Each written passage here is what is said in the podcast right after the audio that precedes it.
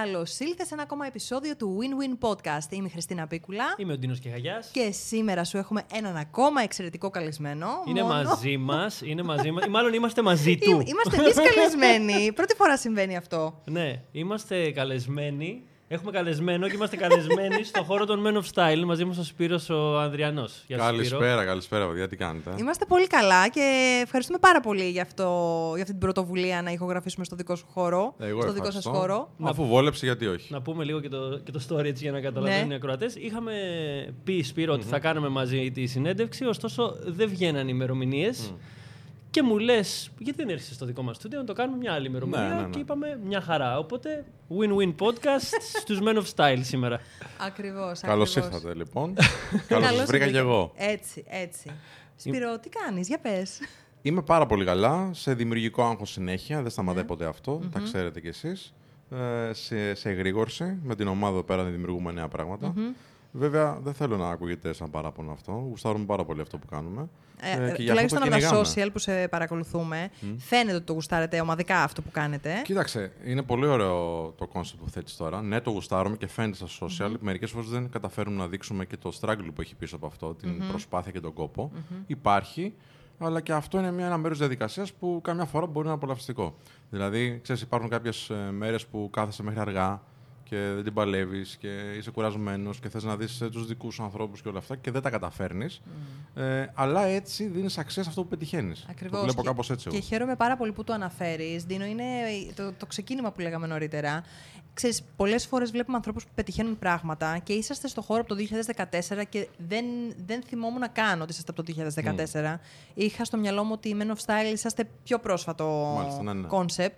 Ε, μ, έχει ενδιαφέρον αυτό που λες γιατί πολλές φορές σαν θεατές βλέπουμε την πορεία κάποιου και βλέπουμε την κορυφή του. Βλέπουμε τα καλά του στοιχεία, βλέπουμε την επιτυχία του και δεν βλέπουμε τίποτα Ναι. από το τι αντιμετωπίζει αυτός ο άνθρωπος ή αυτή η επιχείρηση ή αυτό το brand τέλος πάντων για να φτάσει εδώ που είναι. Μίλησέ μας λοιπόν λίγο για το backstage. Τι είναι η Me- η Men of Style, τι έχετε κάνει, από πού ξεκινήσατε και πού είστε τώρα. Πολύ γρήγορα θα πω μερικά πράγματα για τους ανθρώπους που δεν έχουν ε, έρθει σε επαφή με τον brand μας καθόλου. Ε, Εμείς ξεκινήσαμε δειλά-δειλά το 2013 ε, σαν ομάδα εκπαίδευσης ανθρώπων πάνω στο κομμάτι των σχέσεων του φλερ και της επικοινωνίας με το άλλο φύλλο. Γιατί, γιατί από μικροί εμείς ήμασταν τροπαλοί, πολύ εσωστρεφεί.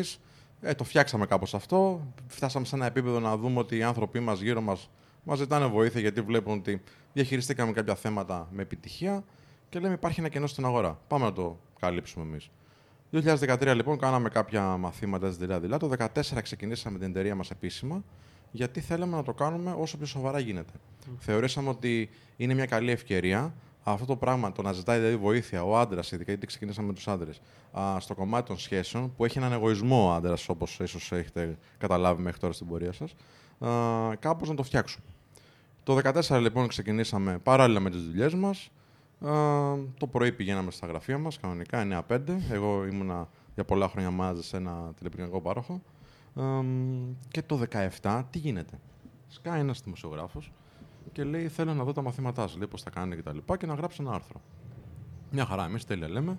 Έρχεται λοιπόν στο infield που κάνουμε. Τι κάνουμε δηλαδή, βγαίνουμε έξω με τους ανθρώπους μας και τους δείχνουμε real time σε πραγματικές συνθήκες πώς γίνεται σωστό φλερτ, ας πούμε. εντάξει.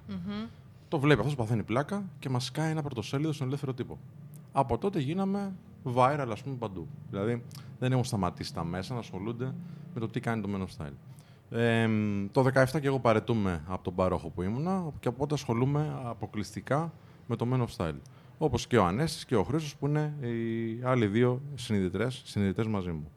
Εμ, ξεκινάμε και το απλά και ανδρικά και τότε ίσως συνδέει περισσότερο ο κόσμος την εικόνα Men of Style και τον brand Men of Style με το χρόνο γιατί τότε βγήκαμε πιο πολύ στα, στα social media.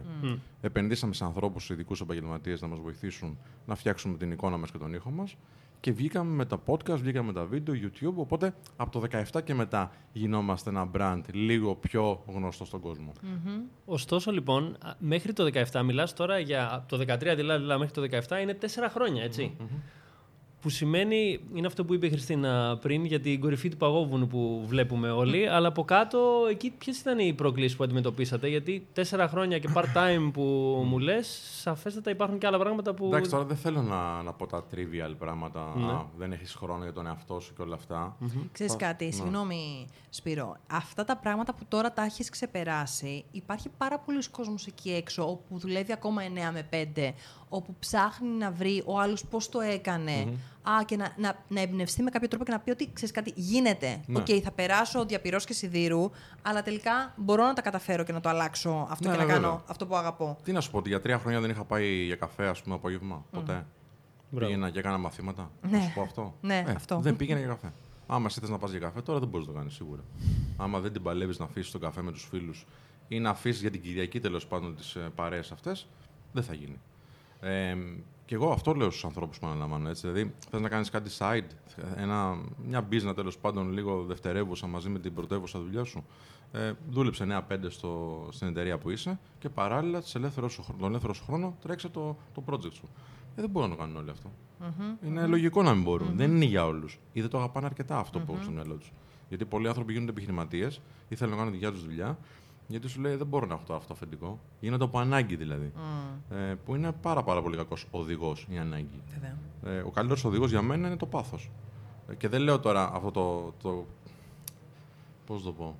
Το κλισέ που λένε όλοι ακολούθα το πάθος σου. Όχι. Βάλε ένα πλάνο κάτω, φτιάξε μια επιχειρηματική ιδέα σωστή, ε, όρισε το, το ρίσκο, να είναι υπολογιζόμενο και όλα αυτά και μετά κάνε ένα πλάνο το οποίο μπορείς να ακολουθήσεις. Στρατηγικά λοιπόν. Στρατηγικά πάντα. Δεν δουλεύει τίποτα αν δεν υπάρχει στρατηγική.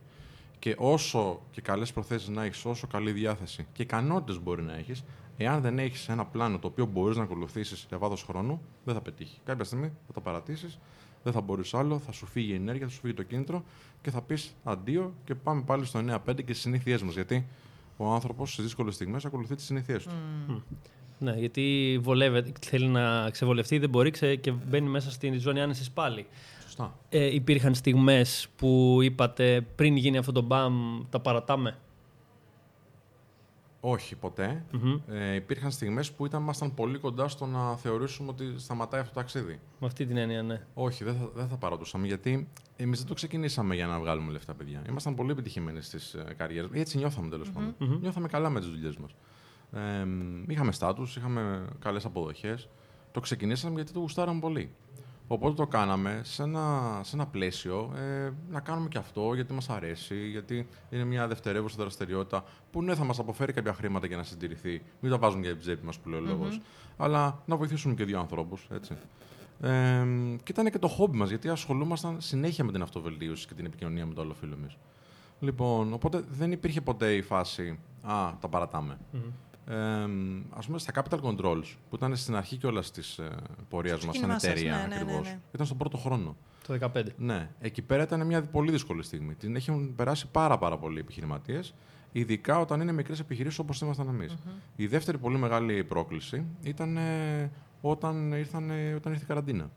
Γιατί το δικό μας μοντέλο βασίστηκε στην ε, α, διαζώσεις, ε, Κοινωνία, παρακολούθηση ε, των προγραμμάτων μας. Οπότε, όταν σου λέει το κράτος, φίλε, κλείνεις και δεν μπορείς να έχεις μαθητές, κάτι πρέπει να κάνεις. Να αλλάξεις σε μια, νύχτα, σε μια νύχτα το business model σου, έτσι.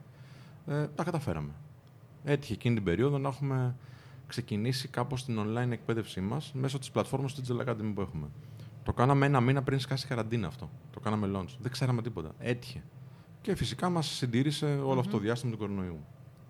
Και η τρίτη πολύ σημαντική έτσι, περίπτωση που ήταν πολύ μεγάλο, μεγάλη πρόκληση για μας ήταν όταν ε, συνεργάτες μας που είχαμε εμείς εκπαιδεύσει και τους είχαμε σαν φίλους, γιατί ο ένας ειδικά σε μένα ήταν 10 χρόνια φίλος μου, ε, θεώρησαν ότι μπορούν να το κάνουν καλύτερα από εμάς και υπόγεια, mm. χωρίς να μας έχουν ενημερώσει, κάνουν κάτι ανταγωνιστικό. Φαντάζομαι ότι δουλεύαν ένα project που τους είχαμε βάλει για ένα χρόνο περίπου, στο δίπλα γραφείο από εμάς, στα προηγούμενα γραφεία μας πριν έρθουμε εδώ. Και κάποια στιγμή εμφανίζεται ένα ανταγωνιστικό site με αυτούς τους ανθρώπους σαν πρωταγωνιστές και κάποιους πελάτες μας σαν ε, συνεργάτες και ε, με testimonials κτλ. Και, και δεν μπορώ να σου περιγράψω πώς ένιωσα εκείνη τη στιγμή. Και βασίζομαι σε αυτό που έλεγε η Χριστίνα πριν, ότι ξέρεις, πρέπει να λέμε για κάποιες αποτυχίες μας και αν μπήκα στη διαδικασία να πω κάποια πράγματα και στο social media, αλλά και σε μια ομιλία μου που έκανα στην Κρήτη, στο Fuck Up Nights, που με καλέσαν τα παιδιά. Και είπα αυτή την ιστορία. Και νομίζω ότι συνδέονται πάρα πολλοί άνθρωποι. Γιατί ξέρεις, όταν κάνουμε συνεργασίες με φίλους που νομίζουμε θα πάνε καλά, ε, πολύ γρήγορα μπορεί και την ώρα που μπαίνει το χρήμα μέσα, η επιτυχία, η εξουσία και όλα αυτά, να δείξει ο άνθρωπος έναν άλλον αυτό. Εγώ θα πω ότι είναι ο πραγματικός ή ο λάθος εαυτός του, έτσι. Αλλά έναν άλλον από αυτό που έχεις συνηθίσει. Γιατί καλά είμαστε όταν είμαστε φίλοι, αλλά όταν πρέπει να διαχειριστείς budget, χρήματα, επιτυχία, εξουσία, ε, βγαίνει άλλος αυτό ο μέσο. Με τον Ανέστη και με τον Χρήστο Μμ. είσαστε πρώτα φίλοι. Ναι, ήμασταν ή πολλά χρόνια φίλοι πριν. πολλά χρόνια φίλοι. Στο κομμάτι φιλία και επιχειρηματικότητα και business. Ναι. Τι υπερισχύει ή μπορούν αυτά τα δύο να πάνε παράλληλα; Πώς το έχεις βιώσει; Είναι πολύ δύσκολο. Εσύ.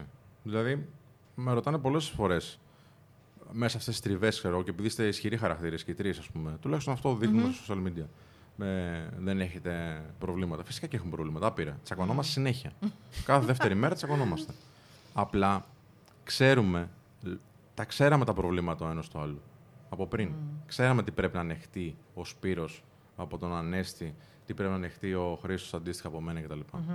Ε, οπότε έχουμε βρει τις ισορροπίες μας. Αλλά αυτό είναι συμπαντικό. Εγώ δεν προτείνω δηλαδή να κάνεις να κάνεις επιχειρήσεις με φίλους συγγενείς. Γιατί τα όρια είναι πολύ θολά. Ε, γίνεται μία φορά στο τόσο. Είναι, πο- 90% των περιπτώσεων θα πάνε χαμένες. Είναι δύσκολο να επιχειρήσεις έτσι κι αλλιώς, πόσο μάλλον όταν είσαι με ανθρώπους που δεν μπορείς να είσαι αυστηρό απέναντί τους. Γιατί είναι ο πατέρας σου, είναι ο φίλος σου, είναι ο ξάδερφό σου. Εντάξει. Ε, οπότε δεν το συστήνω. Σε εμάς έτυχε να έχουμε ένα πολύ ισχυρό όραμα να συμπλέξουν οι ικανότητές μας. Γιατί άλλες ικανότητες έχει ο Χρήστος, άλλες ο Ανέσης, άλλες ο Σπύρος και σε κάποια πράγματα να είμαστε πολύ κοντά. Δηλαδή, το πώς παρουσιαζόμαστε, ας πούμε, στην κάμερα, ε, λίγο πολύ το έχουμε όλοι. Εντάξει, ή το μάθαμε όλοι. Δεν το είχαμε. Αυτή είναι η αλήθεια. Ε, ε, εγώ έχω πιο πολύ το κομμάτι της διαχείρισης του προσωπικού, το business, πώς να αναπτυχθούμε στην επιχείρηση. Ο Χρήστος είναι τέλειος performer, έχει πολύ καλή αξία που δίνει στον κόσμο. Ο Ανέσης είναι πιο καλός με το παλατολόγιο μας. Δηλαδή, όλα αυτά χρειάζονται. Και τα συμπλέκουμε και κάνουμε μια, ένα καλό μείγμα. Άρα το, το συστατικό της επιτυχίας για μένα σε αυτό το κομμάτι λοιπόν είναι σίγουρα να υπάρχουν διαφορετικές προσωπικότητες που μπορούν να αναλάβουν και άλλους ρόλους, διαφορετικούς από τον καθένα. Και... Αλλά όχι φίλοι. Αλλά όχι φίλοι. Ναι, δεν χρειάζεται να κάνεις συνεργασίες. Πιστεύεις, εγώ πιστεύω, και πες μου και εσύ την άποψή σου σε σχέση με αυτό, ότι αν οι βασικές αξίες δύο ανθρώπων Αυτό θα ρωτούσα να ναι, ξέρεις. το ξέρω. δεν, τύχει- δεν κάνουμε τυχαίο αυτό το podcast μαζί. Ήσταν φίλοι από πριν. Θα δούμε για πόσο καιρό. Μα στείλω, μα Θα στείλω. δοκιμαστεί Θα λοιπόν στον δοκιμαστεί. χρόνο. όχι, όχι. Έχεις απόλυτο δίκιο σε αυτό. Γιατί μας ρωτάνε και εμάς αυτό το πράγμα. ναι. Πώς γίνεται να έχετε αυτή τη χημεία, το, αυτό κτλ. Και μ, όταν είχα κάνει και εγώ στην Χριστίνα να κάνουμε μαζί ένα podcast, ε, εγώ αυτό είδα, ότι ε, έχουμε κοινές αξίες και κοινές αντιαξίες. Δηλαδή, είδαμε ένα σύστημα αξιών το οποίο ήταν παράλληλο. Οπότε Ναι. φαντάζομαι ότι μπορεί να παίζει και κάτι τέτοιο σε εσάς, γιατί δεν γίνεται αλλιώς. Είναι το όραμα για μας. Έχουμε αξίες.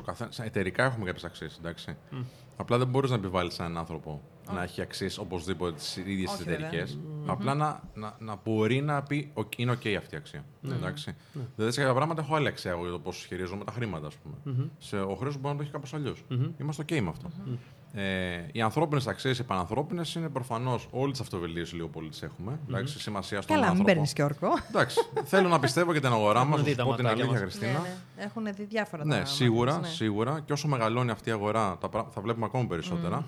Ε, επειδή είμαι αρκετά χρόνια στο χώρο, θέλω να πιστεύω και είμαι σίγουρος βασικά, θέλω να πιστεύω ότι είναι πιο υποστηρικτικός ο δικός μας χώρος σε σχέση με άλλους. Ένας από τους λόγους που εμείς επεκταθήκαμε από το dating κομμάτι στο self-help είναι γιατί το dating ήταν πάρα πολύ τοξικό. Και δεν μας πήγαινε. Πες μας λίγο γι' αυτό. Ναι. Πώς το εννοείς αυτό; Το Πρώτα απ' κομμάτι. όλα, οι, άνθρωποι, οι πρώτοι ανταγωνιστές μας ήταν ε, δικοί μας άνθρωποι. ρε εσύ. Μμμ. Είναι ό,τι πιο toxic υπάρχει. Και να αρχίζουν να λένε κακά πράγματα για σένα για να κερδίσουν τον πελάτη. Να, ε, να κάνω μια παύση εδώ. Θέλω να, να γυρίσουμε. Συμβαίνει αυτό, να γυρίσουμε λίγο σε εκείνο το γεγονός. Ξεκινάτε ένα project, πάει καλά, έχει το στείνεται, βγαίνει στην αγορά και ξαφνικά βλέπεις τον βασικό σου συνεργάτη. Έτσι, Και ε, φίλο manager, 10 χρόνια. Και φίλο 10 και που χρόνια. τον έχω βοηθήσει full στη ζωή του. Ναι, να κάνει αυτό το πράγμα, να Ναι. βγαίνει ανταγωνιστικά Ναι. στην αγορά. Ποια είναι τα συναισθήματα του Σπύρου, δηλαδή ποιες είναι οι πρώτες σκέψεις, τα πρώτα μπινελίκια.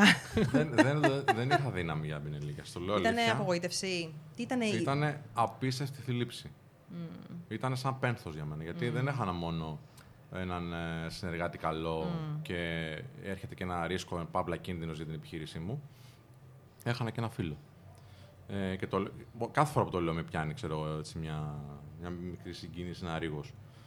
Ε, ήμουν, θυμάμαι, σε ένα, πήγαινα από την Κόρινθο στην Αθήνα και με παίρνει ο Χρήστος τηλέφωνο και μου λέει δες αυτό, βλέπω το site, σταματάω στην άκρη και ήμουνα αρκετή ώρα έτσι. Και δεν ήξερα ποια είναι τα συναισθήματα εκείνη τη στιγμή. Δεν ξέρεις τι να βιωσει αλλά εκ των υστέρων κατάλαβα ότι ήταν κυρίως θλίψη. Ε, μετά υπήρξε το συνέστημα του... της ανασφάλειας. Γιατί αυτοί οι άνθρωποι είχαν εκπαιδευτεί full από εμάς, ήξεραν όλο το business model mm. μας. Υπάρχουν κάποια πράγματα μέσα στο κομμάτι του dating που πρωτοποριακά εμείς είχαμε φέρει στην Ελλάδα, ε, τα οποία τα γνώριζαν αυτοί.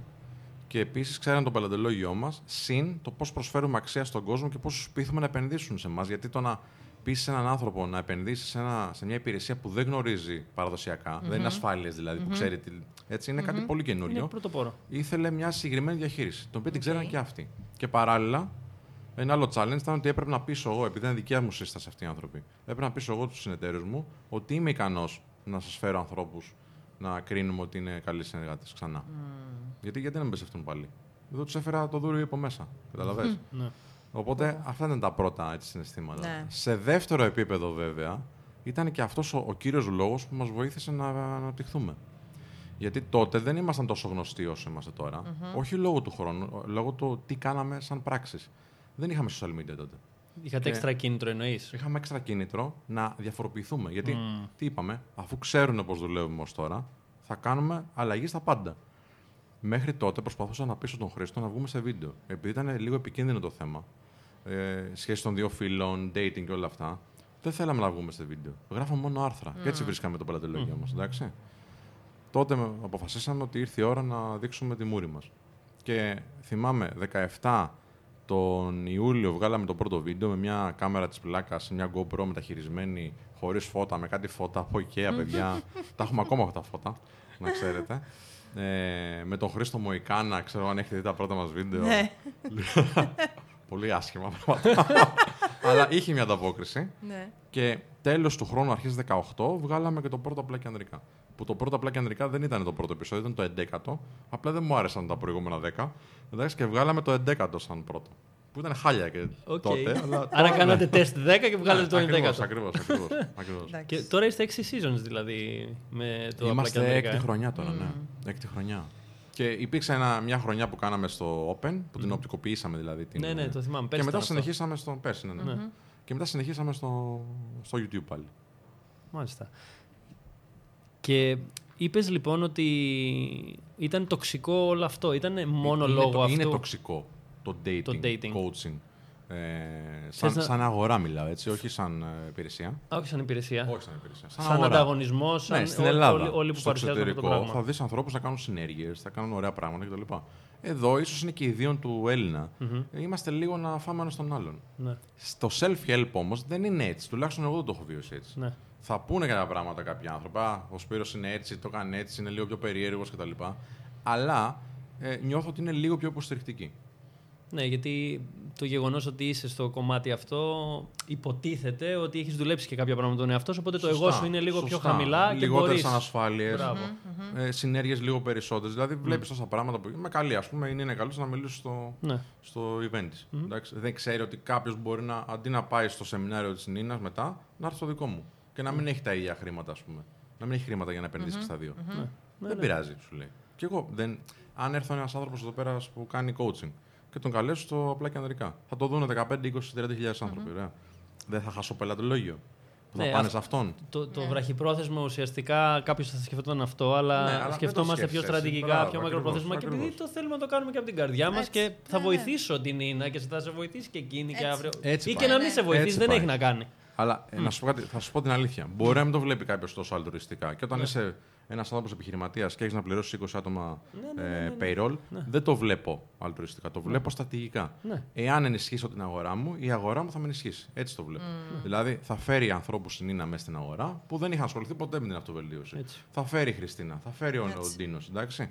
Και θα έρθουν σε μένα μετά. Θα πάνε ξανά στον Τίνο. Θα, θα, θα ενισχύσουμε την αγορά, θα γίνει μεγαλύτερη. Έτσι. Να δώσουμε να στείλουμε πολλά φιλιά στην Αντικαλούτσα, βέβαια. Έτσι, ναι, την αγαπημένη μας. Θα τη στείλουμε την Νίνα μα, τη γλυκιάς μας. Που για μένα είναι η κυρία της αυτοβελτίωσης.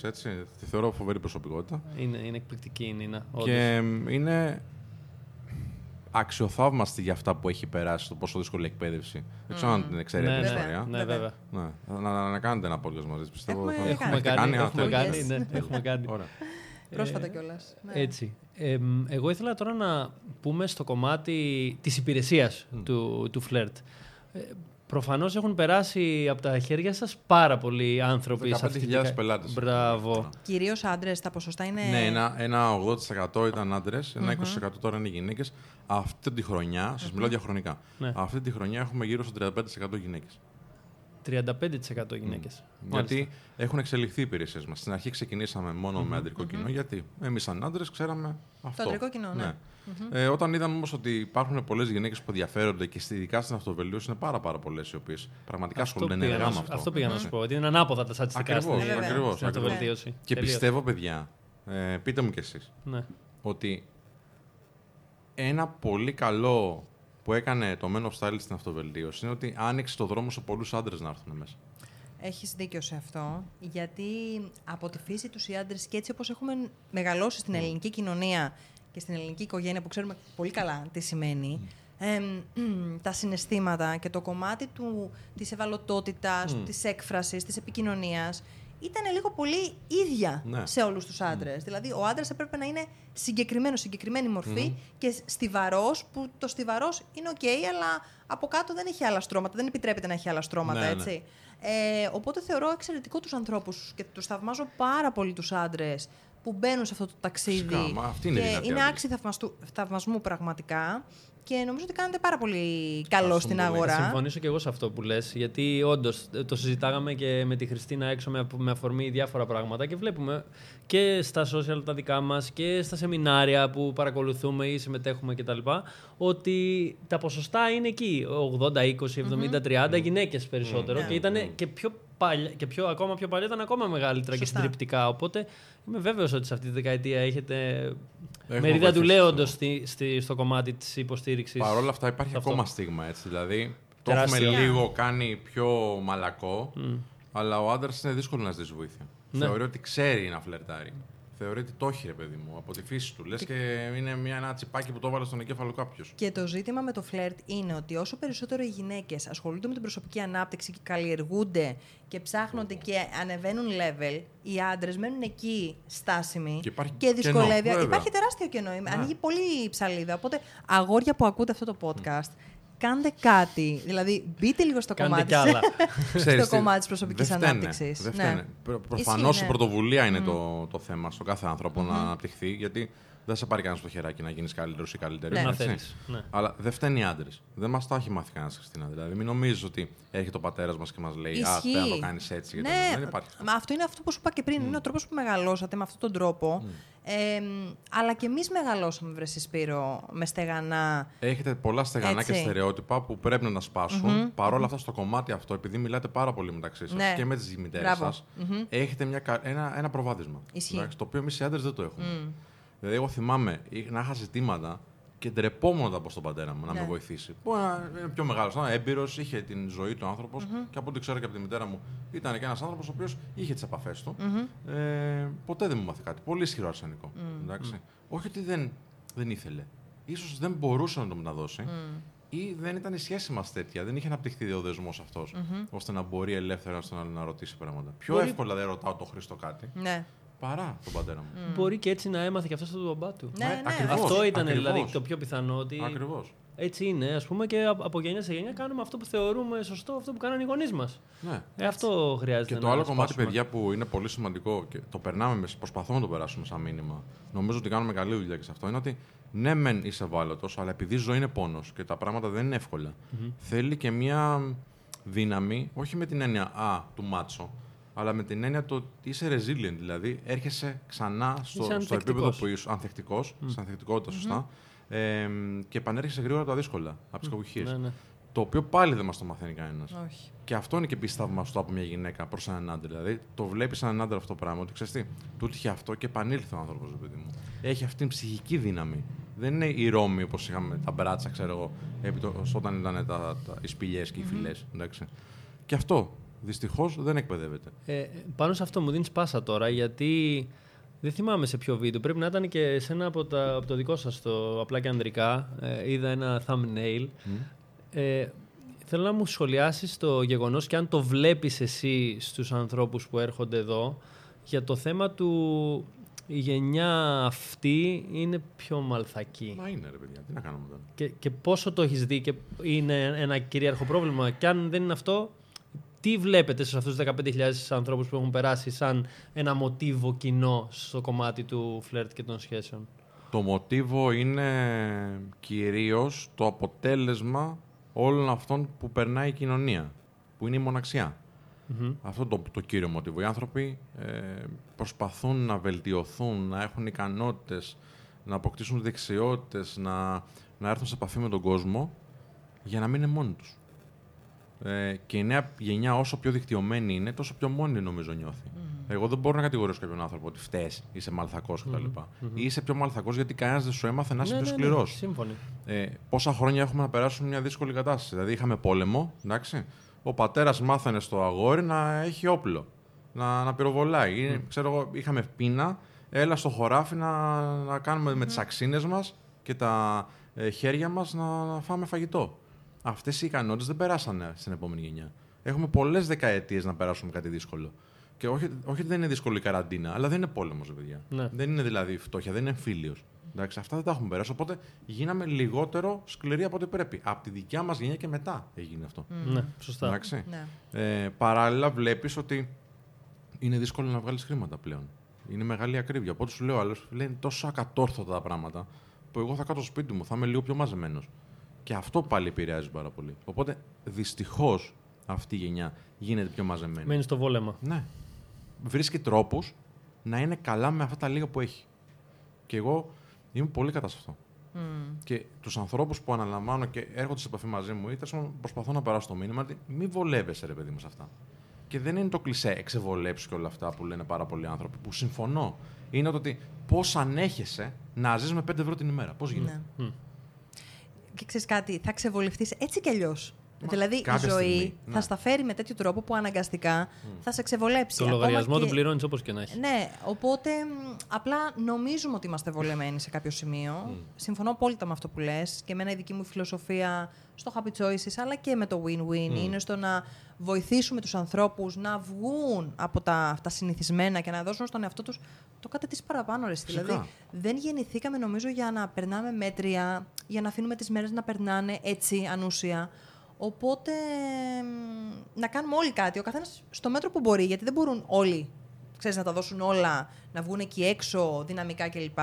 Νομίζω ότι όμως κάνοντας μικρά-μικρά βήματα στην καθημερινότητα μπορούμε να... Όχι, να- αυτό που λες είναι το μήνυμα. Ναι. Κάνε κάτι. δηλαδή κάτι. δεν γίνεται Μες στη να τα δράση. ανέχεσαι. Ναι, ναι. Κα- Οτιδήποτε, ρε παιδί μου. Και ας με πετύχει. Πες μου κάτι, το προφίλ των ανδρών, εγώ θέλω να μείνω λίγο στο κομμάτι το, του φλερτ και των ανδρών. Τι προφίλ έχουν οι άντρες οι οποίοι έρχονται εδώ σε εσάς; Χριστίνα δεν υπάρχει. Όλοι αυτοί οι άνθρωποι που έρχονται σε εμάς, ε, απλά τυχαίνει να, να είπαν στον εαυτό τους: Θέλω κάτι παραπάνω. Ε, γιατί κάποιοι άνθρωποι είναι σούπερ επιτυχημένοι. Έχουμε ανθρώπους που είναι ποδοσφαιριστές, αθλητές και απλά δεν είναι ε, ικανοποιημένοι από αυτά που τους παρέχει μέχρι τώρα η ζωή στο κομμάτι των σχέσεων. εντάξει. Και σου λέει: Από το να περιμένουν να μου έρθουν, πάω να κάνω κάτι γι' αυτό. Και αυτούς τους ανθρώπους εμείς προσεγγίζουμε έτσι, που Τέλεια. παίρνουν πρωτοβουλίες και ε, Σωστά. γουστάρουν να βελτιώνουν τον εαυτό τους. Δεν υπάρχει στάνταρ. Δεν είναι δηλαδή, α, έρχεται ο άνθρωπος που είναι 40 χρονών. Έχουμε μαθητές αυτή τη στιγμή σε πολύ μεγάλες, σε, σε μεγάλα, μεγάλα πλήθη, που είναι άνθρωποι που έχουν χωρίσει πρόσφατα και ήταν, ξέρω εγώ, 10 χρόνια παντρεμένοι ή ξέρω περισσότερο και έχουν ξεχάσει λίγο πώς να κοινωνικοποιούνται στο αυτό το κομμάτι. Είναι άνθρωποι που είναι νέοι, 20 φοιτητές τέλος πάντων, που πάλι ο μπαμπάς, όπως και εμένα, δεν μας έμαθε αυτά που έπρεπε να μας μάθει, γιατί δεν μπορούν κιόλας. Είναι άνθρωποι που μας φέρνουν οι γονείς τους. Γιατί αντιλαμβάνονται ότι δεν το έχουν όπως το έχει ένας ειδικός όπως είμαστε εμείς. Και είναι και άνθρωποι οι οποίοι έχουν ξεπεράσει μια σχέση και θέλουν να μπουν σε μια διαδικασία ε, να επανέλθουν στο παιχνίδι του φλερτ. Βέβαια, οι υπηρεσίες του Men of Style, έτσι, γιατί πρέπει να το συζητήσουμε αυτό λίγο, ε, έχουν εξελιχθεί. Δεν ασχολούμαστε μόνο με το, με το κομμάτι του φλερτ και των σχέσεων και την επικοινωνία. Μπαίνουμε και πιο βαθιά στο ψυχισμό, έτσι. Ήθελα να το αναφέρω αυτό γιατί είδα και μέσα από την έρευνα που έκανα πριν έρθουμε εδώ ότι πλέον ε, έχετε συνεργασίες με ψυχολόγους, με ανθρώπους δηλαδή που α- αφορούν όχι μόνο στο κομμάτι αυτό καθε αυτό το, το φλερτ, αλλά αυτό που είπες, στην ψυχική Ναι, υγεία. δεν έχουμε απλά συνεργασίες. Έχουμε in-house Ναι. ανθρώπους, ψυχολόγους. Είναι στο payroll δηλαδή του Men of Style αυτοί οι άνθρωποι. ε, που ασχολούνται αποκλειστικά με τους ε, ανθρώπους που έρχονται εδώ. Πότε ξεκίνησε αυτό; Ε, το έχουμε δουλέψει τρία χρόνια περίπου. Το ανακοινώσαμε πριν ε, ένα, μισή χρόνο, ένα χρόνο. Ένα χρόνο. Γιατί πρέπει να είμαστε σίγουροι πριν κάνουμε τέτοια κίνηση, ειδικά όταν μιλάμε για ψυχική υγεία. Οπότε το δουλεύαμε αρκετό διάστημα πριν. Είχαμε πάντα συνεργασίες με ψυχολόγους για να μας βοηθούν στο κομμάτι της εκπαίδευσης. Γιατί ο κάθε άνθρωπος είναι διαφορετικός, χρειάζεται μια άλλη προσέγγιση. Άμα δείτε και όλες οι άνθρωποι που έρχονται εδώ, ε, πριν δουν τα προγράμματά μας και μπουν σε μια διαδικασία εκπαίδευσης, ε, γίνεται μια παρουσίαση και ένα mini interview. Δηλαδή, βλέπουμε αν υπάρχει, ας πούμε, ε, κάποιο. Ε, κάποια, πώς να το πω. Ε, κα- αν υπάρχει κάποιο θυμό με τις γυναίκες, δεν αναλαμβάνω. Άμα το εντοπίσουμε υπάρχει αυτό. θυμός, ναι, είπες. βέβαια, βέβαια. Δεν αναλαμβάνω. Γιατί μπορεί να αξιοποιήσει για- με κακό τρόπο Κάποια κάποιες εργαλεία. ικανότητες. Μμμ. Ωραία. Ναι. Δεν Με το κακή κάνουμε. πρόθεση, ναι. Ε, και επίσης και στο κομμάτι της σύμβασης που υπογράφει ο άνθρωπος που έρχεται εδώ, ε, γράφει πάνω πολύ καθαρά ότι θα αξιοποιήσει αυτά τα εργαλεία που μαθαίνει για το καλό του κοινωνικού συνόλου. Άρα κάνετε μια αξιο- προαξιολόγηση. Κάνουμε μια προαξιολόγηση γιατί είμαστε πλέον στην ευχάριστη θέση, στη- στην πολυτέλεια, αν θες, στην σημερινή εποχή που ζούμε, να μπορούμε να επιλέξουμε κάποιους συνεργάτες που έρχονται εδώ, κάποιους ανθρώπους που αναλαμβάνουμε. Παρόλα αυτά, δεν μπορώ να πω και σε κάποιον άνθρωπο, ξέρεις, εσένα δεν σου δίνω βοήθεια. Μπορώ όμως να του συστήσω να κάνει μια ε, θεραπεία πρώτα. Γι' αυτό και έχω συνεργασίες με ψυχολόγους. Να λύσει ας πούμε, αυτό το θέμα Ε, ναι. πρώτα και μετά να μπούμε στο κομμάτι αυτό Ε, ναι. καθε αυτό του Δεν θα φλερτ. σου μάθω δηλαδή πώς να δημιουργήσει Ε, βέβαια. έλξη, αν ξέρω ότι θα την εξοπλίζει για κακό λόγο. Ναι. Θα δούμε πρώτα μέσα σου βαθιά τι συμβαίνει. Γιατί, γιατί έχεις θυμό, ας πούμε, με την Χριστίνα, που λέει ο λόγος. Γιατί μπορεί κάποιοι άνθρωποι να έχουν κάποια θέματα με τους γονείς τους, τα Ναι, ναι, ναι, ναι. και όλα αυτά. Και έπειτα θα μπει στη διαδικασία εκπαίδευσης, αν είμαστε σίγουροι ότι αυτό το έχεις ξεπεράσει. Είναι και, ε, και μπράβο σας και είναι πολύ επα- υπεύθυνο ναι, αυτό. Και πολύ υπεύθυνο, πολύ επαγγελματικό, γιατί ξέρουν τα παιδιά προφανώς την αξία που δίνουν ε, έμπρακτα. Οπότε, αν πάει στα λάθος χέρια το εργαλείο, ξέρουμε πάρα πολύ Σας καλά ότι μπορεί να έχει είχε δυσάρεστα τύχει κάτι αποτελέσματα. τέτοιο, ας Όχι. πούμε, ή απλά το σκεφτήκατε; Όχι, ξέραμε εμείς ότι υπάρχει πολύ μεγάλη δύναμη. Ναι. Το πρώτο πράγμα δηλαδή που μας λένε οι άνθρωποι όταν μας γνωρίζουν, ξέρεις, επειδή το βλέπουν λίγο πιο φαντεζή στο social media, είναι νιώθεις υπερηρωά. Και όντως είναι κάποιες δυνάμεις που σε βοηθούν να κάνεις πράγματα που οι άλλοι άνθρωποι δεν μπορούν να κάνουν. Οι τεχνικές εντός εισαγωγικών, ας πούμε. που δεν είναι λέμε. τεχνικές. Ναι. Δεν είναι τεχνικές. Είναι δείχνεις μια εικόνα με τα καλύτερα στοιχεία σου. Μμμ. Αυτό μαθαίνουμε στους ανθρώπους να κάνουν και να τα επικοινωνούν σωστά. Μάλιστα. Δηλαδή δεν γίνεται τώρα να κάνουμε μια κουβέντα εμείς εδώ και να κοιτάω συνέχεια κάτω και να. Ε, τι θα, θα με συμπαθήσετε, δεν παίζει αυτό το πράγμα. Απλά πράγματα σας λέω έτσι για Ναι, να ναι, ναι. καταλάβετε. Ναι. Και άλλα βέβαια πιο advanced. OK. Θέλω να μου πεις, Σπύρο μου, ποια είναι η μεγαλύτερη έτσι, δυσκολία που βλέπεις ότι αντιμετωπίζουν οι άντρες; Δηλαδή, αν μπορούμε να πούμε ότι μη- είναι μια κορυφαία δυσκολία από όλους αυτούς που, τους ανθρώπους που έχετε συναναστραφεί. Η κορυφαία δυσκολία είναι να παραδεχτούν ότι χρειάζονται βοήθεια. Οι οποίοι ο- ερχόμενοι εδώ ουσιαστικά το έχουν παραδεχτεί. Κι όμως, φίλε, Για πες μου γι' αυτό λίγο. ενώ όντως τους βγάζω το καπέλο που προσπαθουν να ζητήσουν βοήθεια, δεν θα το εκφράσουν έτσι ποτέ. Γιατί είναι πολύ δύσκολο για αυτούς. Το, έρχονται εδώ. Άκου, θα σου πω ακριβώς τι εκφράσεις ακούω. Ήρθα να δω τι παίζει. Εντάξει. Ναι. Πήγαινε στο Λούνα Πάρκ να δεις τι παίζει, ας πούμε. Δεν, δεν θα έρθεις γι' αυτό. Ήρθες γιατί χρειάζεσαι βοήθεια. Εντάξει. Το ξέρω όμως αυτό. Το ξέρω. Και τους αγκαλιάζουμε με αυτό. Ναι, Ωραία. Ε, άλλο. Εντάξει, μου λέω καλά είμαι, απλά ήθελα να δω αν μπορούμε να το κάνουμε καλύτερα. Ναι, μπορεί να είσαι καλά. Αλλά κάτι δεν πάει καλά, γι' αυτό τώρα το ψάχνεις. Έτσι δεν είναι; Ναι, ναι. Ε, εντάξει, πάντα είχα γυναίκες στη ζωή μου, απλά αυτή η μία. Δεν είναι απλά αυτή η μία, κάτι σου ξύπνησε αυτή. Οκ. Τέτοια πράγματα. Είναι, είναι στο εγωιστικό μας κομμάτι αυτό. Ωραία. Όλοι οι άντρες είμαστε έτσι, παιδιά. Όλοι οι άντρες είμαστε έτσι. Μας το μάθαν αυτό. Οκ, Τα άλλα άρα, δεν μας τα μάθαμε. α- άρα λες ότι ουσιαστικά εσύ, εσείς βλέπετε ότι ε, προφανώς και υπάρχει λόγος ότι θέλουν, θέλουν βοήθεια, απλά δεν, δεν το εκφράζουν και λεκτικά. Δεν υπάρχει άντρας που δεν θέλει βοήθεια σε αυτό. Ναι. Το λέω πολύ καθαρά.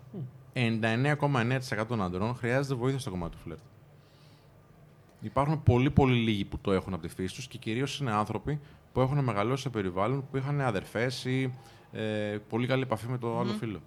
Πολύ δύσκολα θα δεις άντρα να είναι καλός. Καλός. Όλοι οι άλλοι είναι OK με αυτό που έχουν. Εντάξει. Συμβιβασμένοι εννο, εννοείς.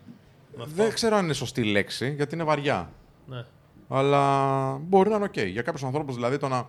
Ο μέσος άντρας, παιδιά, αυτή τη στιγμή στην Ελλάδα, έχει πριν παντρευτεί έξι ερωτικές επαφές. Για κάποιους ανθρώπους αυτό είναι οκ. Για μας δεν είναι OK. Γιατί πιστεύουμε, όχι ότι χρειάζεται να έχεις άπειρες ε, ερωτικές επαφές, αλλά πρέπει να έχεις αρκετές ώστε να βγάλεις κριτήρια. Να δεις σου ταιριάζει. Οι έξι δεν είναι αρκετές. Αν για κάποιον είναι OK, με γεια του με χαρά του. Για μας θεωρούμε ότι πρέπει να κάνεις ένα κύκλο γνωριμιών και έπειτα να πεις αυτός ο τύπος γυναίκας μου ταιριάζει, αυτήν μπορώ να κάνω ευτυχισμένη και αυτή εμένα. Μ' αρέσει. Συμφωνώ. Μα φυσικά, μα είναι λογική. Αντίστοιχα και για τις γυναίκες. Συμφωνώ, θα σου πω το εξής. Δεν μπορείς να, να ξέρεις τι θέλεις άμα δεν έχεις δει. Έχει τύχει σε παρέα να λέω ότι παιδιά, τον άντρα χρειάζεται να, χρειάζεται να είναι χορτάτος, ρε παιδί μου. Να έχει τις εμπειρίες του, να έχει δει, να ξέρει τι του αρέσει. Και πάντα έχω έρθει με γυναίκες σε σύγκρουση σε αυτή τη συζήτηση ότι τι θα ήθελες. Και λέω, Ναι, προτιμώ κάποιον ο οποίος θα έχει πραγματικά αρκετές εμπειρίες. Δεν θα το κρίνω εγώ αν είναι πολλές ή λίγες. Αλλά αν κάποιος έρθει και μου πει ξέρεις κάτι, έχω βγει μόνο με δύο ή με τρεις γυναίκες, ε, κάτι παίζει εκεί πέρα. Φυσικά. Το οποίο προφανώς εμένα που είμαι δυναμική, που είμαι επικοινωνιακή και Δεν αυτά, μπορείς να τη δεν θα διαχειριστεί. μπορεί να με Ναι, ναι, Ναι, διαχειριστεί. ναι, ναι, ναι.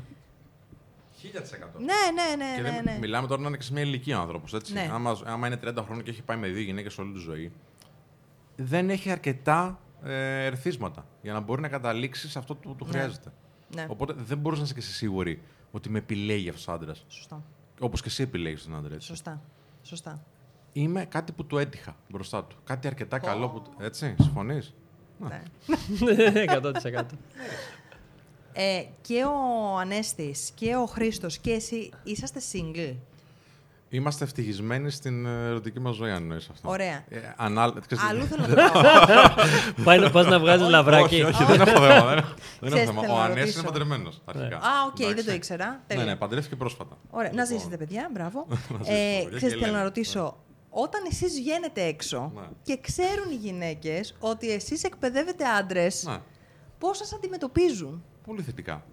Ποια γυναίκα δεν θέλει να φλερτάρει με έναν επαγγελματία του φλερτ; Ναι, οκ, αλλά ε, σκέφτομαι Από μήπως... τη, μεριά, απ' τη μεριά των συντρόφων τους μιλάς τώρα εσύ; Όχι, από τη Α, μεριά των γυναικών Α. ή αν εσείς τις φλερτάρετε, βρεθείτε σε μια κοινή παρέα, προσπαθούν να σας προσεγγίσουν και να μάθουν πράγματα Όχι, πάνω όχι, στο όχι, φλερτ. όχι, όχι. Ε, Είναι επιφυλακτικές αν τις φλερτάρετε, γιατί λένε τώρα, παιδιά, είναι ο Σπύρος τώρα από το Men of Style, ο οποίος εντάξει, είναι, Θα σου πω, θα εκπαιδεύει σου χιλιάδες πω. άντρες. Τι γίνεται Πολύ, σε αυτό; πολύ ωραία ερώτηση. Πολύ ωραία ερώτηση. Εντάξει.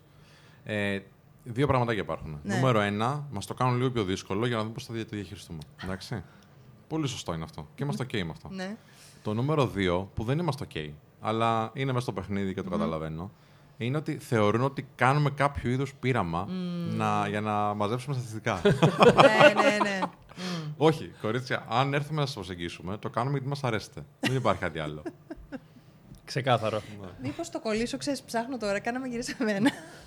Δεν έχουμε, δεν έχουμε ανάγκη για άλλα Γυρίσαμε ένα στατιστικά. επεισόδιο, όχι, γυρίσαμε ένα επεισόδιο προχθές με τον Τίνο, όπου συζητούσαμε για τον έρωτα από πληγνωριμία ή από, Προξενιό. συνη- ή από προξενιό. Προξενιό, έτσι το είπαμε. Και ωραία, μήπως κολλήσω τα Υπάρχει παιδιά... ακόμα προξενιό; Αυτό, αυτό συζητάγαμε με, τη, Κοίταξε, με την έννοια ε, αυτή. με αφορμή ένα, μια σειρά στο Netflix που παρακολουθώ, το Indian Matchmaking, που υπάρχει το προξενιό στους Ινδούς, Α, πάρα σε πολύ άλλη έντονο. Ναι. κουλτούρα, ναι. Κουλτούρα, ναι. Αλλά εδώ δεν είναι δεν θεώρηση προξενιό το ότι ο, έχω εγώ τον Τίνο και έχω και μια φίλη που ξέρω ότι ρε παιδί μου, ξέρω πάνω κάτω τις αξίες Ναι. της, ξέρω ότι της αρέσει και σώνει και καλά με κάποιο τρόπο τους φέρνω αυτούς τους δύο σε επαφή. Δεν είναι Μάλιστα. ένα είδος προξενιού. Ε, είναι ένα ελαφρύ είδος. Δεν είναι το. Ναι. το- Μου το λέει ο πατέρας μου, δεν μπορώ να πω όχι. Μπράβο, γιατί το Εντάξει. προξενιό έχει αυτή την. ε, ή το συνοικέσιο. Ναι. έχει Έχει αυτή- και αυτό την, ναι. την εξέλιξή του στον χρόνο. Κατά Σωστά. κάποιο τρόπο. Έχει την, ελπι... έχεις την ε, επιλογή να πεις όχι. Αλλά εμείς, σαν Men of Style, λέμε δεν έχει σημασία πώς γνωρίζεις τον Ακριβώς, άνθρωπο. Είτε θες social media, θες από κοντά, θες στο δρόμο, που εμένα είναι το αγαπημένο μου έτσι. Ε, θες από κοινή παρέα, που είναι σαν να κλέβεις εκκλησία, άμα έχεις κάποιες ικανότητες. Είναι πολύ εύκολο από κοινή παρέα, γιατί η άλλη γνωρίζει α, πολύ γρήγορα την αξία σου μέσα από την παρέα και μπορεί να την πιστοποιησει Ε, το ζήτημα είναι να ξέρεις να φλερτάρεις. Γιατί όπως και να την γνωρίζεις, κάποια στιγμή θα βγεις σε ένα ραντεβού. Κάποια στιγμή θα έρθετε σε μια επαφή με λίγο καλύτερη, λίγο πιο άμεση. Εάν δεν ξέρεις να το χειριστεί αυτό το πράγμα, από όπου και να την έχεις γνωρίσει, τα καλύτερα να έχουν πει για σένα, ε, δεν έχει καμία σημασία. Θυμάσαι, Σπύρο, την πρώτη στιγμή που ουσιαστικά έδωσες μια κατεύθυνση σε κάποιον ε, από αυτούς που είχαν έρθει σε σένα για βοήθεια και πέτυχε όλο αυτό που Φίλε, του να είπες; σου πω. Δηλαδή θέλω ένα τέτοιο story Ναι, να, θα σου να πω μια μοιραστείς. πολύ ιδιαίτερη στιγμή την οποία τη θυμάμαι. Έχουμε πάρα πολλές. Έχουμε ανθρώπους που ε, ξέρουν ότι θα πεθάνουν και ήρθαν για να κάνουν ένα bootcamp για να το ζήσουν σαν εμπειρία γιατί δεν είχαν προσεγγίσει ποτέ στη ζωή τους. Και Wow. θέλανε πριν φύγουν από τη ζωή να προσεγγίσουν. Συγκλονιστικό. Ναι. Απλά δεν θέλω να το βαρύνω, θα σα πω Ναι, μια ναι, πολύ ναι, ναι, ωραία. ναι. Αυτό που σου έρχεται στο μυαλό που. Είχα έναν μαθητή, ο οποίος ε, ήταν τεράστιος. Παιδιά, τι να σου πω τώρα, ήταν Μουρεσάν στο ύψος, πολύ ψηλός, 2-10 φάση. Ποιος είναι ο Μουρεσάν. Αυτό Ένας είναι ένας μπασκετμπολίστας, Ρουμάνος Ρουμάνος, μπασκετμπολίστα ναι. ήταν 2,30. Ναι, ναι, ναι. Οκ, Εντάξει, αυτό. τα καταλαβαίνω. δηλαδή, τι εγώ λες. με ένα 90, μου ρίχνε δύο κεφάλια φαντάσου. Εντάξει. Ναι. Και ήταν τριπλάσιος από μένα. Εντάξει. Οκ. Λοιπόν, πρέπει να ήταν 200 κιλά ο άνθρωπος. Ήταν γύρω στις 45. Πολύ επιτυχημένος στη ζωή του γενικά. Δεν είχε όμως προσεγγίσει ποτέ γυναίκα στον δρόμο, έξω. Ό,τι είχε κάνει ήταν ε, μέσω κοινών γνωστών και ξέρεις, κάποια στιγμή από ένα σημείο και μετά σταματάει η... να έχεις επιλογές, σταματάνε οι επιλογές, γιατί μεγαλώνεις, οι άνθρωποι που έχεις στο περιβάλλον σου μπορεί να φεύγουν ή δεν είναι διαθέσιμοι πλέον. Ή τις έχεις κάψει τις επιλογές σου. Έκανες δηλαδή τις νοημίε, σου είδες ότι δεν πήγε και δεν υπάρχουν άλλες.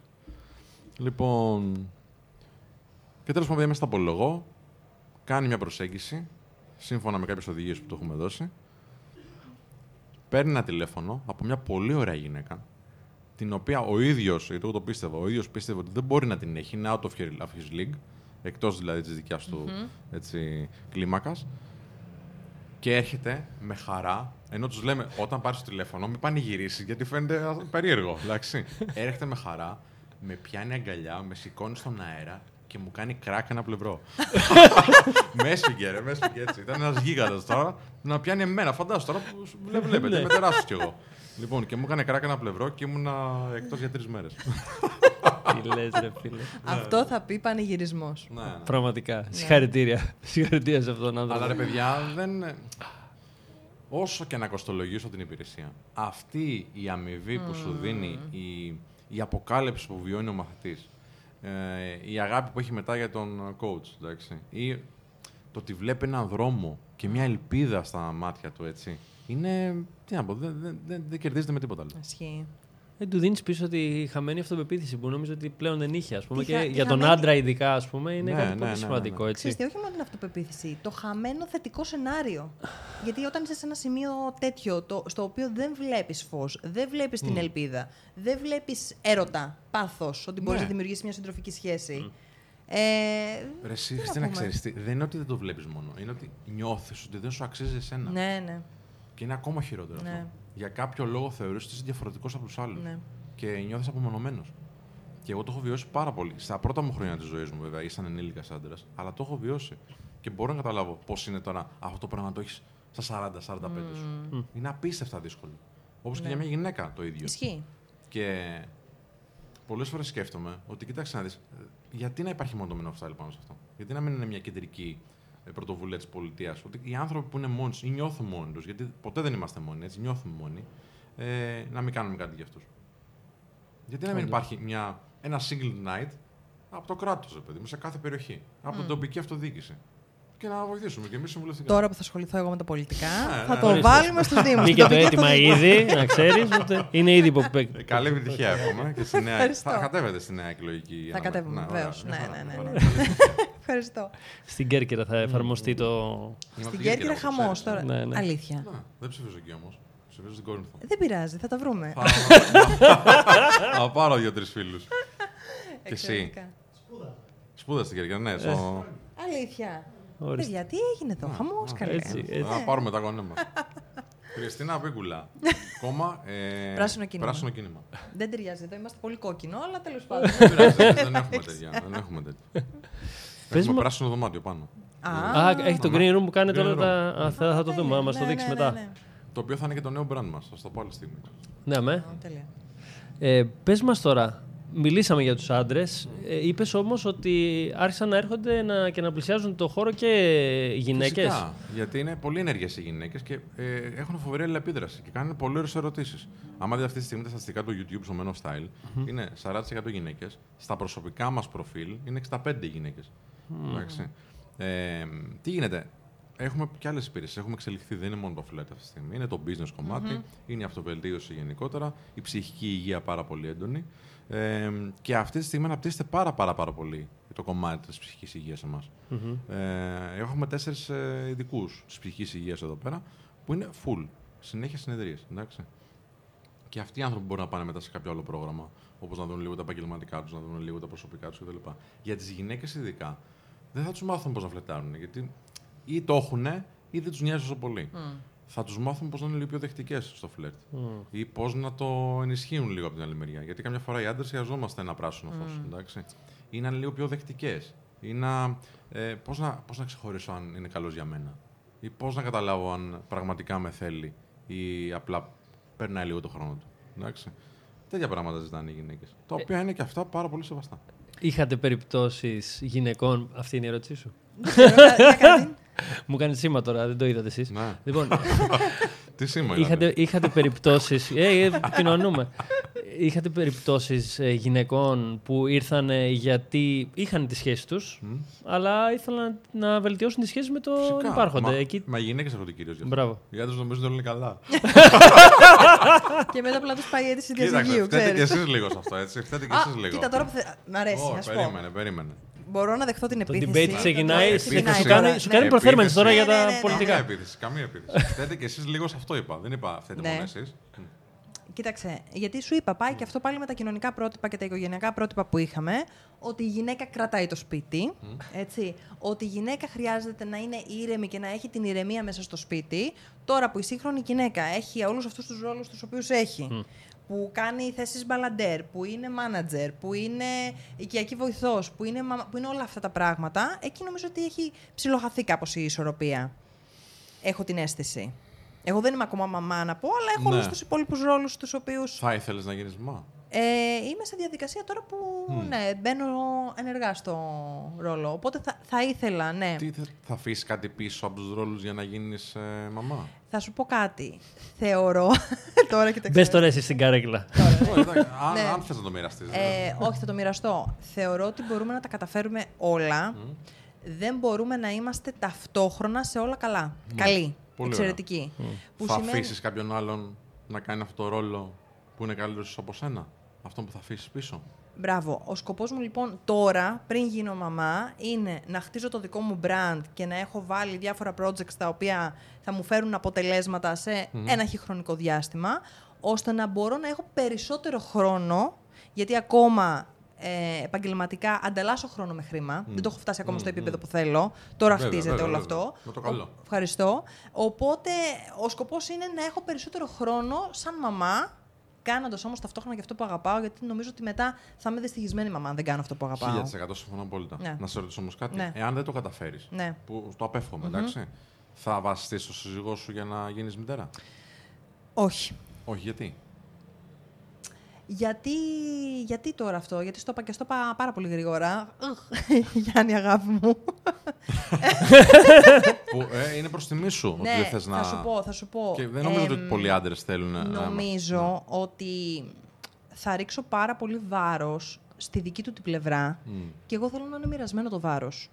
Αν, αν πες, γιατί χ- δεν θέλω να χτυπήσω ξύλο, ε, συμβαίνουν διάφορα απρόοπτα τα οποία δεν τα έχουμε υπολογίσει πολλές φορές στη ζωή μας.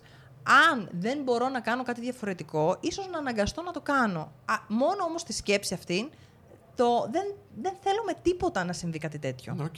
Μια χαρά. Έτσι. Α, όσο πιο πολλά χρήματα έρχονται στην ε, ομάδα, για Ναι. την ομάδα η Ναι, σχέση. ακριβώς, έτσι, ακριβώς. Τόσο καλύτερα. Ναι. Στην περίπτωση όμως που δεν υπάρχει, θα πρέπει να βασιστούμε σε κάποιον που το κάνει καλά. Θα πρέπει να δούμε ποιος από το δύο το κάνει καλά. Εγώ δεν σου λέω ότι το κάνει ο άντρας απαραίτητα ή η γυναίκα. Μακάρι εμένα η σύζυγός μου, Ναι. που δεν είμαι παντρεμένος έτσι, Ναι. να φέρνει περισσότερα από μένα και να μπορώ να κάνω εγώ με το Men of Style εδώ πέρα παπάδες και να μην με νοιάζουν τα χρήματα. Είναι πολύ σημαντικό. Είναι πάρα πολύ σημαντικό αυτό που λες. Και Αλλά- εδώ θα κάνουμε μια ερώτηση, κάνε και Ναι. μια ερώτηση στο σύντροφό μου. Γιάννη, θα καθόσουν ένα σπίτι εσύ με το παιδί. δεν... Α, μπράβο, αυτό πήγα να Πολύ σωστό. Πολύ σωστό. ναι. Απλά έχουμε μάθει, που δεν ξέρω αν απαραίτητα κακό, να σου πω την αλήθεια. Εμείς οι άντρες να είμαστε λίγο πιο κοντά στην παροχή. Δηλαδή, θα θυσιαστούμε σε εισαγωγικά, θα βγούμε έξω, θα κυνηγήσουμε τον πελάτη, την καριέρα του mm. άλλο, για να μπορέσουμε να συντηρήσουμε την οικογένειά μας. Ναι, ναι. Εντάξει. Και επειδή το έχουμε μάθει αυτό και το κάνουμε από αρχιτά των χρόνων, ναι.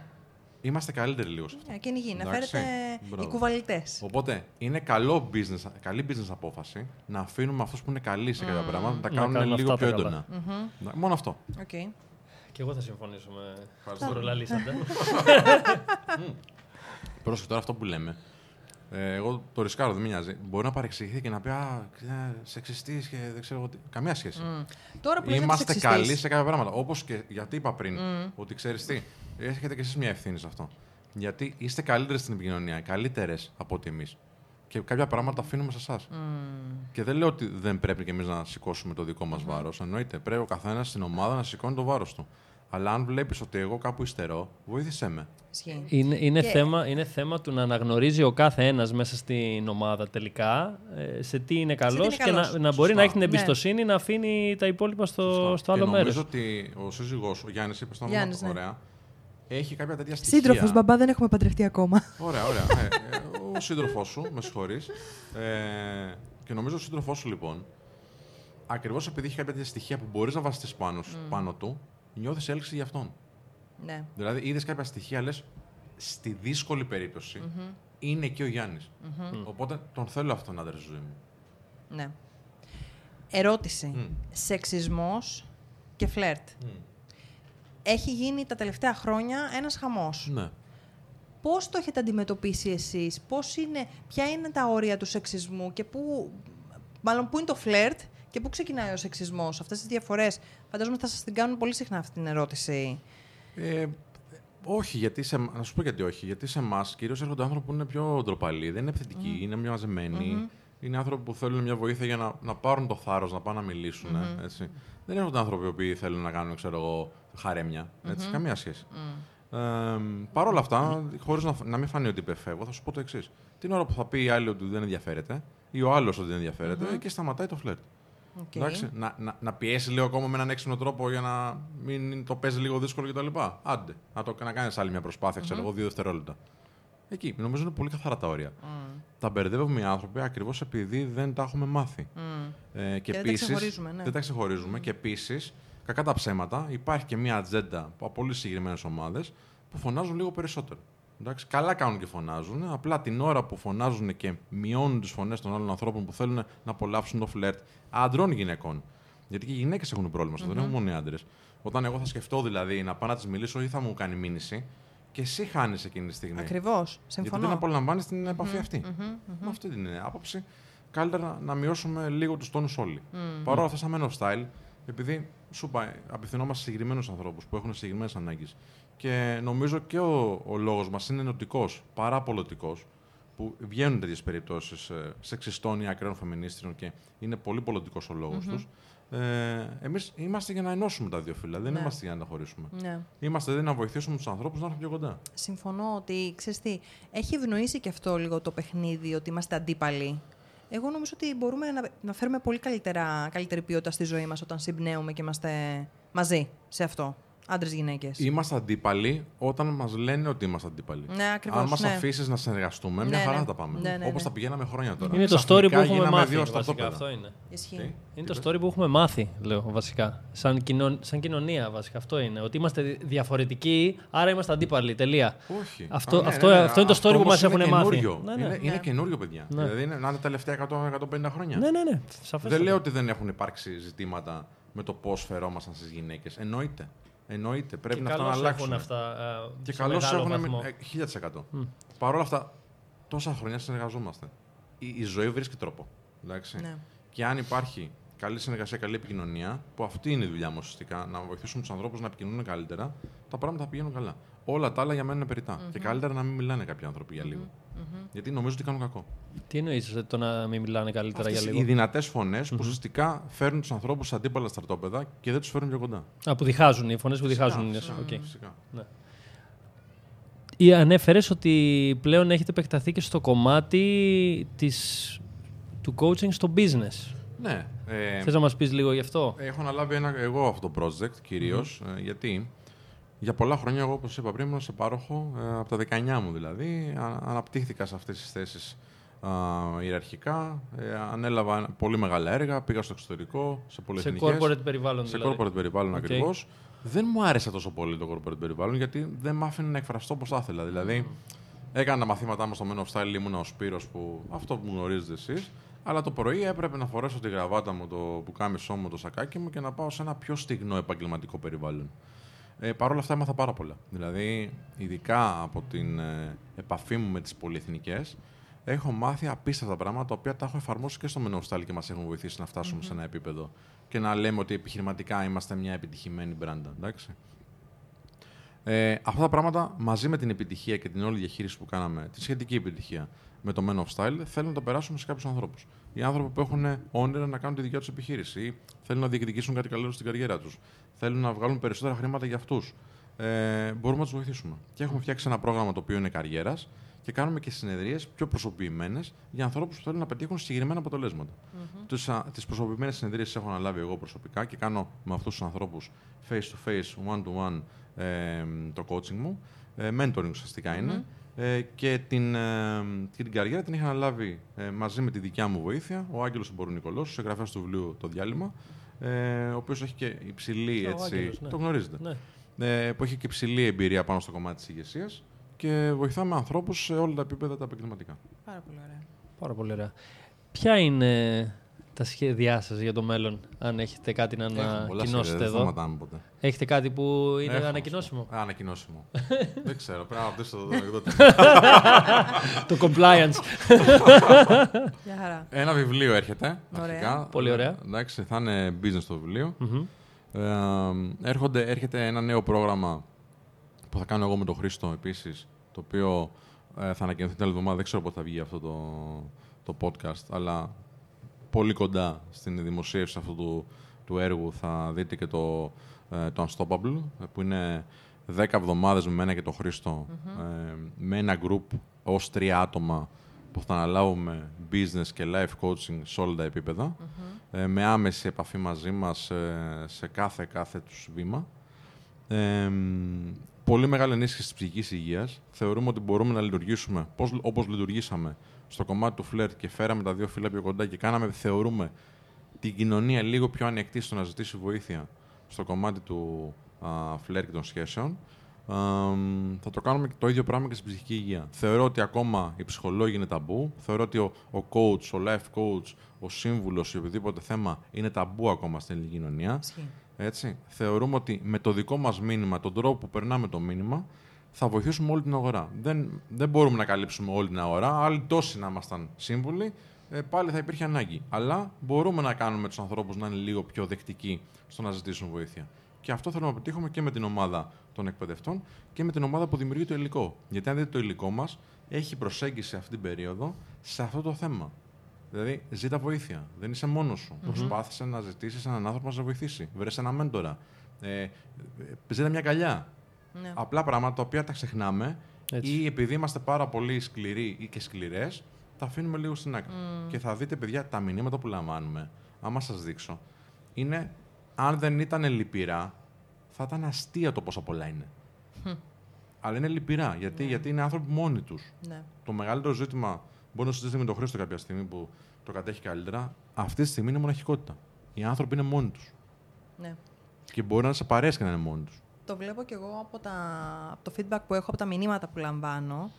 Και είναι πραγματικά ο κόσμος πάρα πολύ μόνος. Και βλέπεις την ανάγκη που έχουν να συνδεθούν με έναν άγνωστο, ε, να πούν κάτι, να ανταλλάξουν μια κουβέντα, γιατί απλά δεν, δεν έχουν κανέναν άλλον. Δεν είναι δηλαδή ε, κάποιος που μπορεί να τα ακούει αυτό και έχει τους φίλους του, την οικογένειά του, μπορεί να μην μπορεί να το καταλάβει, αλλά υπάρχουν άνθρωποι εκεί έξω που δεν έχουν ούτε έναν άνθρωπο να πάρουν τηλέφωνο. Υπάρχει ένα πολύ ωραίο βίντεο στο YouTube που ρωτάνε τους άντρες όταν έχεις πρόβλημα, ποιον παίρνεις; Και λέει κανένα, ποιον να πάρω. Και απαντάνε όλοι έτσι. Το ίδιο θα είναι και στις γυναικε Και ακόμα και αν έχουν να μιλήσουν μια φίλη τους ή έναν φίλο τους, μπορεί να νιώθουν ότι δεν τους καταλαβαίνει. Ναι. Γιατί ίσως δεν έχουν εκφράσει αυτά που πραγματικα θέλουν να εκφρασουν ένα ή δεν έχουν ζητήσει την ανταπόκριση που θα ήθελαν να έχουν. Ναι. Γιατί ντρέπονται, δεν μπορούν. Ναι. Και σου λένε, Άστο, τι να του πω τώρα. Ναι. Θα πάλι θα μου πει, θα με κρίνει κτλ. Βλέπω τα βίντεο σας, τα οποία είναι πάρα πολύ ωραία, μου αρέσουν πάρα πολύ, πολύ ε, θετικά. Και βλέπω από κάτω σχόλια. Mm. Αυτό με έπιασε που είπες. Mm. Με ακούμπησε Μπράβο. αυτό που είπες. Και λέω, κοίτα να δεις, ρε φίλε. Κοίτα να δεις.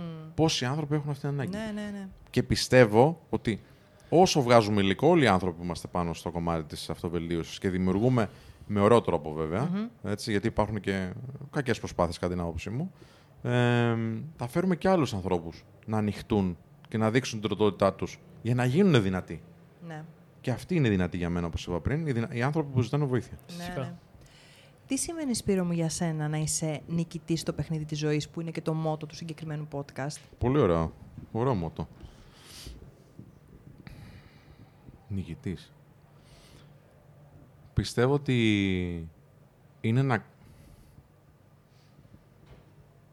να κάνεις τις κινήσεις που πρέπει και θες και είναι εναρμονισμένες με το νόημα της ζωής. Που το νόημα της ζωής είναι να, να βοηθάς τους γύρω σου και τον εαυτό σου. Θα το αναλύσω. Δεν υπάρχει καλύτερη απόλαυση από το να βοηθάς ανθρώπους, εντάξει. Υπάρχουν πάρα πολλοί άνθρωποι που μπορεί να το θεωρήσουν αυτό κλισέ, αλλά μόλις δώσεις έναν καφέ σε έναν φίλο σου που δεν το περίμενε, μόλις δώσεις μια βοήθεια σε έναν συνεργάτη σου, σε έναν συνάδελφό σου, θα πάρεις πίσω κάτι το οποίο είναι πάρα πάρα πολύ πιο δυνατό από οποιαδήποτε αμοιβή, εντάξει, χρηματική ή άλλη. Αν το κάνεις αυτό μια καθημερινότητα, τότε έχεις βρει ένα νόημα. Ποιο είναι το νόημα; Είμαι χρήσιμος ή χρήσιμη στο περιβάλλον μου. Αν είμαι χρήσιμος ή χρήσιμο στο περιβάλλον μου, είμαι χρήσιμος στην κοινωνία. Αφήνω ένα πολύ θετικό αποτύπωμα. Το να είσαι σε αυτόν τον κόσμο είναι να σηκώσεις αυτό το βάρος, το να είσαι χρήσιμος. Δεν ήρθε τυχαία, ήρθες για κάποιο σκοπό. Μπορεί αυτός να είναι ο σκοπός. Να βοηθάς 10 ανθρώπους. Και αν το καταφέρεις, για μένα είσαι νικητής. Τέλειο. Υπέροχα. Πες μας και ένα τελευταίο πριν κλείσουμε. Αν είχες να δώσεις ένα μήνυμα σε αυτούς που μας ακούνε για οποιοδήποτε θέμα, ποιο θα ήταν αυτό; Δεν χρειάζεται να είσαι μαλάκας. Τέλεια. Τέλεια. Ευχαριστούμε και σένα που άκουσες αυτό το podcast. Ευχαριστούμε πάρα πολύ που μας φιλοξένησες Εγώ εδώ ευχαριστώ, παιδιά. Εγώ ευχαριστώ. στο, στα Ήταν υπέροχα πολύ γραφεία ωραία σας. κουβέντα. Ναι, την ευχαριστηθήκαμε και θα τα πούμε μαζί στο επόμενο επεισόδιο. Μέχρι τότε σας αγαπάμε. Γεια σας. Γεια σας! Γεια χαρά.